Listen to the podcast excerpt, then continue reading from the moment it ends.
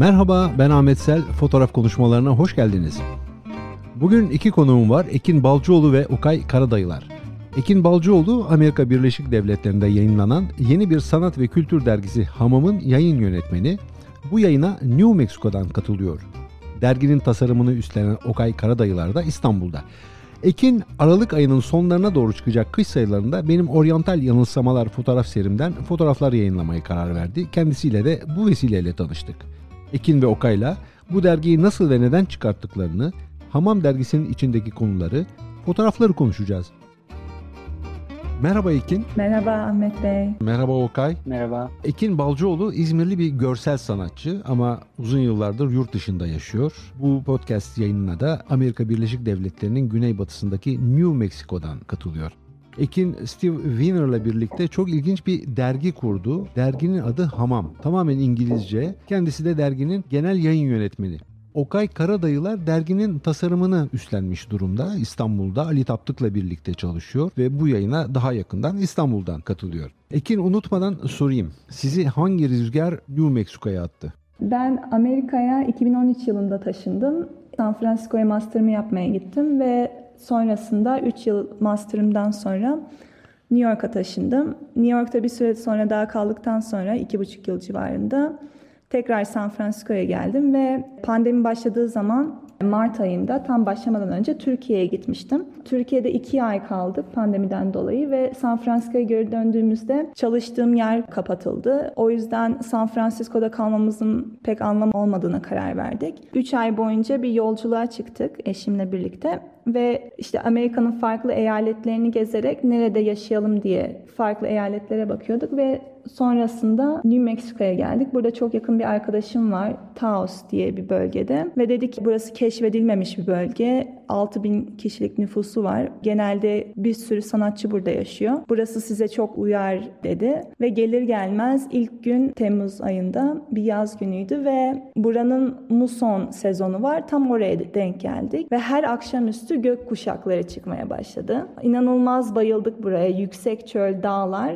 Buranın insanlarını da çok sevdik ve dedik ki buraya taşınalım ve son 3 aydır burada yaşıyoruz. Ekin siz benim hemşerimsiniz, İzmirlisiniz. İzmir'i özlemiyor musunuz? İzmir'i özlüyorum. Özellikle alemi çok özlüyorum. Hem alemi hem işte yemekleri en çok özlüyorum. Bir de denize girmeyi çok özlüyorum. Burada maalesef deniz yok ama nehirde yüzüyoruz genelde. Tamam. Nereden geldi aklınıza Amerika'da hamam temalı bir dergi çıkarmak? Ne kadar hamam kültüründe büyümüş olsam da alemin pek bir ilişkisi yoktu hamamla. Ben bu kültüre daha çok Amerika'ya taşındığımda tanıştım. San Francisco'ya ilk taşındığımda bir tane Kabuki adında bir Japon hamamına gittim ve inanılmaz hoşuma gitti. İşte San Francisco'daki zamanımda böyle ayda bir kez falan oraya gidiyordum. Sonra New York'a taşındığımda çok yakın bir arkadaşım bana Russian and Turkish Baths diye bir e, Rus hamamından bahsetti ve beni oraya götürdü. Ve hayatımda hiç yaşamadığım bir ısıyla karşılaştım. Yaklaşık 200 Fahrenheit yani 80 Celsius civarında bir odaya giriyorsunuz ve oda taşlarla ısınıyor ve ondan sonra orada bir 10-15 dakika kaldıktan sonra buzlu suya giriyorsunuz ve vücudum inanılmaz derecede rahatladı. Mükemmel hissettim ve bu benim ritüelim haline geldi New York'ta yaşarken ve neredeyse her gün gitmeye başladım buraya. İki buçuk yıl boyunca buraya gittim ve burada şunu fark ettim. Buradaki insanlar benim komünitem oldu ve daha sonrasında San Francisco'ya taşındığımda bir arkadaşım dedi ki orada da bir Rus hamamı var. Arkimedes Espanya diye. Kesin git dedi. Oraya gittim ve orada Platze denilen bir tedavi yöntemini gördüm. Orada da saunada biri tedaviyi veren insan meşe yapraklarıyla saunada bir insanın üzerine buhar getiriyor. Ve bu yapraklarla vücudun üzerine baskı yapıyor. Bu benim çok hoşuma gitti. Ondan sonra o kişi de tamamen buzlu suya giriyor. Ve bu yöntemi öğrenmek istediğime karar verdim. Aynı zamanda bir iş bakıyordum. Ve oradaki ekiple görüştüm ve anında beni işe aldılar ve orada çalışmaya başladım. Steve eşimle de saunada tanıştık, orada tanıştık ve bu komünite için bir şey yapmak istediğime karar verdim. Projeyi tarif ettiğimde, Steve'e tarif ettiğimde bana Wet Magazine duyup duymadığımı sordu ve bana web sitesini gösterdi. Ben de banyo ile ilgili sanatı ve kültürü nasıl tek bir yerde buluşturabileceğimi hayal etmeye başladım ve dergi projesi bu şekilde oluştu bizde. Ben derginin ilk sayısını gördüm. Dergi dergi 3 ayda bir çıkıyor. Siz sonbahar sayısını çıkarttınız. Şimdi kış sayısı önümüzdeki günlerde Hı-hı. herhalde çıkacak. Çok ilginç bir dergi. Güzel bir tasarımla yapılmış. Görselliği çok kuvvetli derginin. Hem fotoğrafı hem de banyoyu, kaplıca, hamam kültürlerini bir araya getirmişsiniz. O bakımdan ilginç. Hakikaten sizin derginizi ilk gördüğü zaman Amerikalılar mesela ne dediler? Birçok kişi çok şaşırdı çünkü çok farklı bir konu. Ama burada özellikle Kaliforniya'da, New Mexico'da, New York'ta kaplıcalara karşı çok ilgi var. Dediler yani neden daha önce biz böyle bir şey düşünemedik diye birçok insan dedi ve helal olsun dediler. Çok hoşlarına gitti çünkü bu komüniteye yönelik hiçbir şey yok aslında. Mesela farklı alt kültürler var Amerika'da. Ne bileyim işte meditasyon dergileri var, yoga dergileri var farklı komüniteler için. Fakat bu komüniteyi birleştiren hiçbir şey yok. O yüzden böyle bir şey insanların çok hoşuna gitti. Derginizde fotoğraf yoğunluklu bir görünüm var. Siz mi seçiyorsunuz fotoğrafçıları yoksa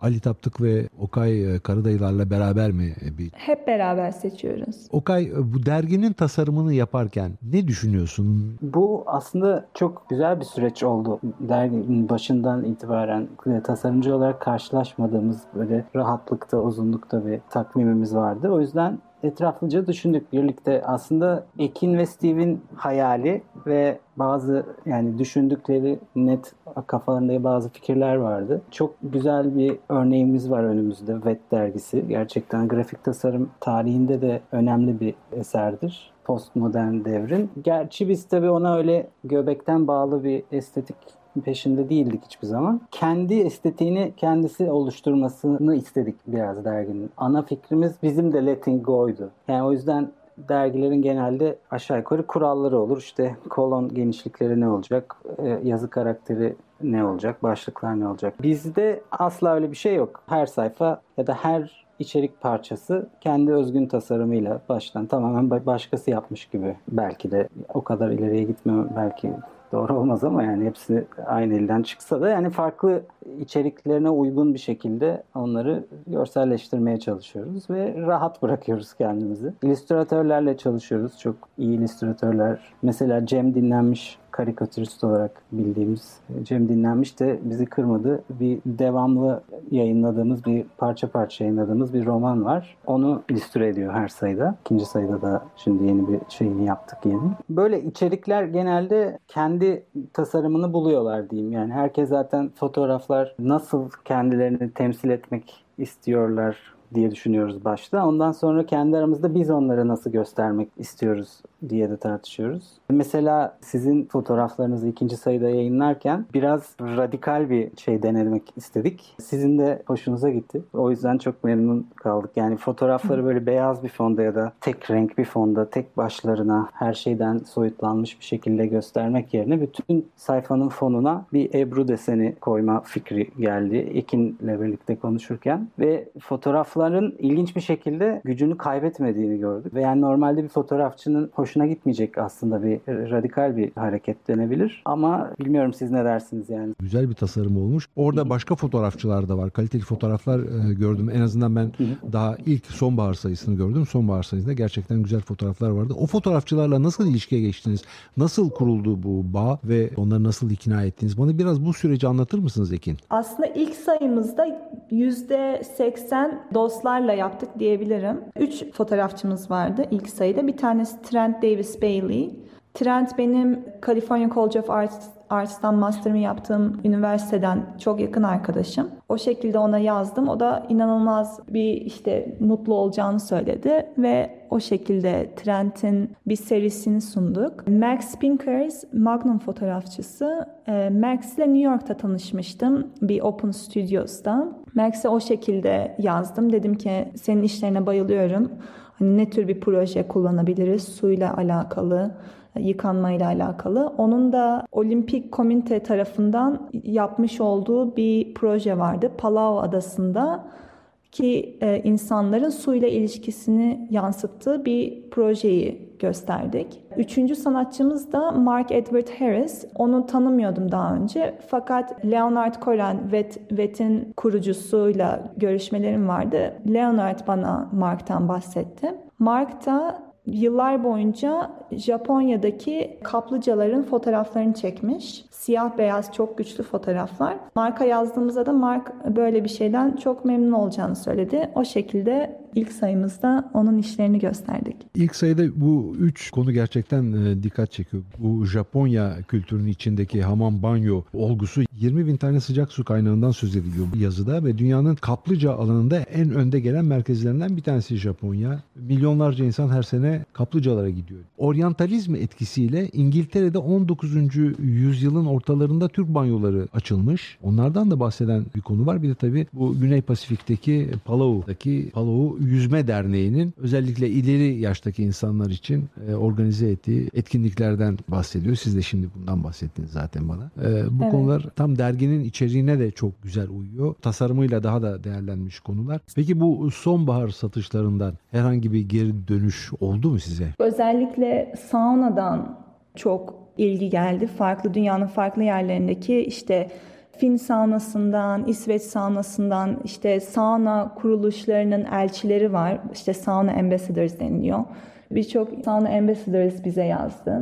Onun dışında tasarım ve sanat dünyasından süper ilgi geldi. Hiç beklemediğimiz şekilde yaklaşık 80 civarında sanatçı bize başvurdu. İşte dergimizde yer almak istediğiyle ilgili. Çok ilginç sanat projeleri, illüstrasyonlar, yazılar elimize ulaştı. O çok hoş oldu. Derginin en dikkat çeken e, yanlarından bir tanesi de bu. Hakikaten bir sanat dergisi gibi ortaya çıktı. Fotoğraflarla, çok kaliteli yazılarla öyle değil mi? Evet. Yani ben bunu daha çok sanat ve kültür dergisi olarak görüyorum. Ama temamız tabii ki de yıkanma aynı zamanda letting go yani salı verme üzerine. Sadece mesela yıkanmak yani biz çünkü yıkanmayı bu banyo kültürünü bir salı verme pratiği olarak görüyoruz. Yani kendini biraz bırakma, rahatlatma anlamında. Aynen ve hani sadece yıkanma ile ilgili rahatlama pratiklerine değil farklı pratiklere de bakıyoruz. Mesela ikinci sayımızda bir çay seremonisi master'ıyla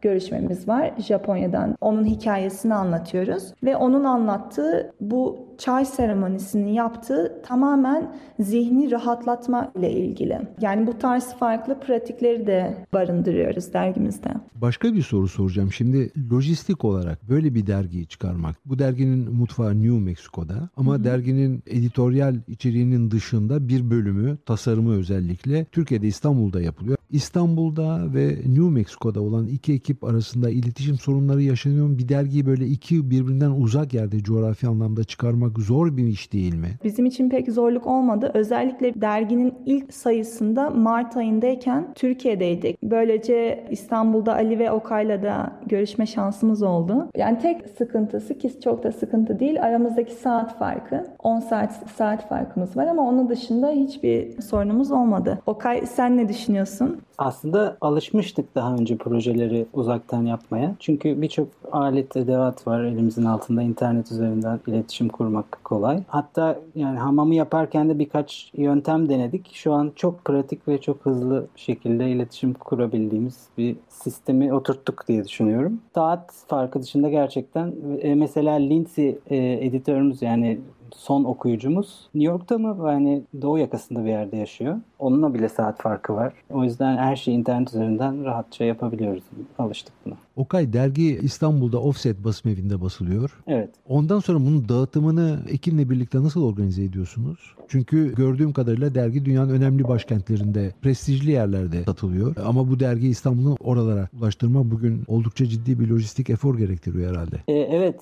Yani Offset'te üretildikten sonra koleleniyor ve çok büyük bir çoğunluğu Londra'ya gidiyor. Ana merkez olarak oradan dağılıyor. Ekin çok daha iyi anlatabilir aslında bunu, detaylarını. Ekin nasıl oluyor bunun detayları? En büyük yaşadığımız sıkıntılardan bir tanesi lojistik oldu. Özellikle pandemi döneminde. Çünkü çok gecikmeli olarak geldi. Biz şöyle yaptık. İlk sayımızın bir kısmını Londra'daki distribütörümüz Antena Books'a gönderdik. Onun dışında bir kısmı yani çoğunluğu Taos'a geldi. Amerika distribütörlüğünü kendimiz yapıyoruz. Avrupa, İngiltere ve onun dışındaki bütün diğer ülkelerin distribütörlüğünü de Antena Books yapıyor. Biz de kendi web sitemiz üzerinden satıyoruz ve o şekilde sistemi oturttuk ama işte çok maalesef gecikmeli geliyor özellikle Amerika'ya. Peki bundan sonra derginizin geleceğini nasıl tahayyül ediyorsunuz Ekin? Her derginin ayrı bir teması oluyor bizim için. İlk dergiyi dedication dedik yani adanmışlık ki aslında bunun teması dergiyi oluşturduktan sonra çıktı. Yani biz şunu fark ettik. Bütün burada yayınladığımız dostlarımız, sanatçılar Hepsi kendini bir şekilde bu kültüre adamış insanlar. O yüzden ilk sayımızı adanmışlık olarak koyduk. İkinci sayımızın temasını heat dedik yani sıcak. İkinci temamızda daha çok işte sıcakla ilgili iş çıkarmış olan sanatçılar, yazarlar onların işlerini sergiledik. Şu an üçüncü sayımız üzerinde çalışıyoruz. Üçüncü sayımızda konusu su. Dördüncü sayımızda vizyonlar ile ilgili olacak. Daha çok bilinç ile ilgili olan bir sayı olacak. Ekin burada dinleyicilerin de zaten merak ettikleri mevzu var. Amerika'da pişirilen bir dergi İstanbul'da tasarımı yapılıyor. İstanbul'da basıldıktan sonra İngiltere'ye, Amerika'ya gönderiliyor bu dergiler. Bugünün koşullarında herkesin dijital dergi yayınladığı ya da yayınlamaya çalıştığı bir ortamda hala kağıt baskıda ısrar etmek sizce mantıklı mı? Benim açıkçası başlarken de bize çok insanlar uyardı. Dedi ki yani çok zor bir iş dedi, karlı değil dedi. Benim amcam tasarımcı Tevfik Balcıoğlu. O beni Esen Karaoğlu, Türkiye'nin en önemli grafik tasarımcılarından bir tanesiyle tanıştırdı. İlk Esen Hanım'la paylaştığımızda projeyi dedi ki çok öneririm dedi ama karlı bir iş değil dedi. Baskı olayı dedi çok zor dedi filan. Dijital düşünmez misiniz dedi. Açıkçası her şeyin dijital olduğu bu ortamda yeni artı bir dijital bir şey çıkarmak pek hoşuma gitmedi. Bana kitapların kitabı dokunmak, bir kitaba dokunmak, elimde tutabilmek, onun kağıdını incelemek hoşuma gidiyor. Yani dijital aynı duyguyu vermiyor bir türlü. O yüzden tamamen özellikle basılı bir yayın olma konusunda karar verdik. Bir başta düşünüyorduk hani hem dijital hem basılı mı olsun. Sonra tamamen dijital fikrinden vazgeçtik. Yani elinizde bugünün koşullarında bile sanatsal bir nesne tutmak istiyorsunuz. Aynen öyle evet. Okay sen ne diyorsun? Biz de yani aynı düşüncelere zaten katılıyoruz Ali ile birlikte ona göre olarak ikimiz. Ekin'le Steve'le konuşurken yani bu ortak arzumuz, inancımız çok bizi birleştirdi. Yani ben elektronik aletlerin içine doğmuş bir insan olarak şahsen onları kullanırken sahip olduğum alışkanlıklar, onlara bakış açımla bir sanat sergisi gezmek ya da bir kitap okumak arasındaki algı farkı diyeyim. Çok hissediyorum. Farklı şeyler bence. Dijital dergilere bir telefon ya da bir bilgisayardan bakabilirsin ama o alet aynı anda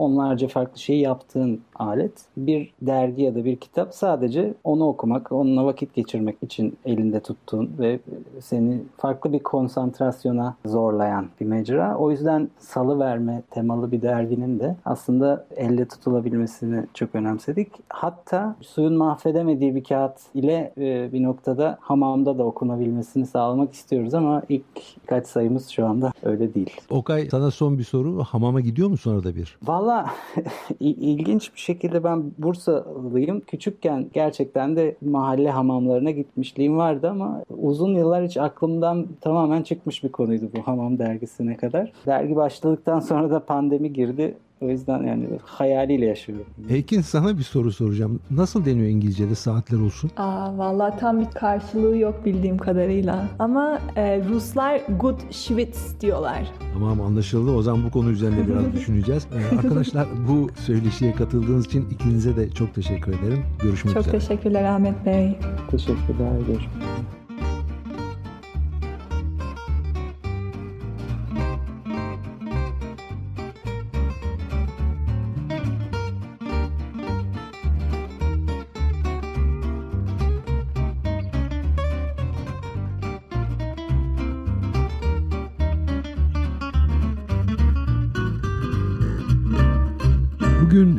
Balcıoğlu ve Okay Karadayılar'la Amerika'da yayınlanan Hamam dergisini konuştuk. Önümüzdeki hafta yeni bir yayında görüşmek üzere, hoşçakalın.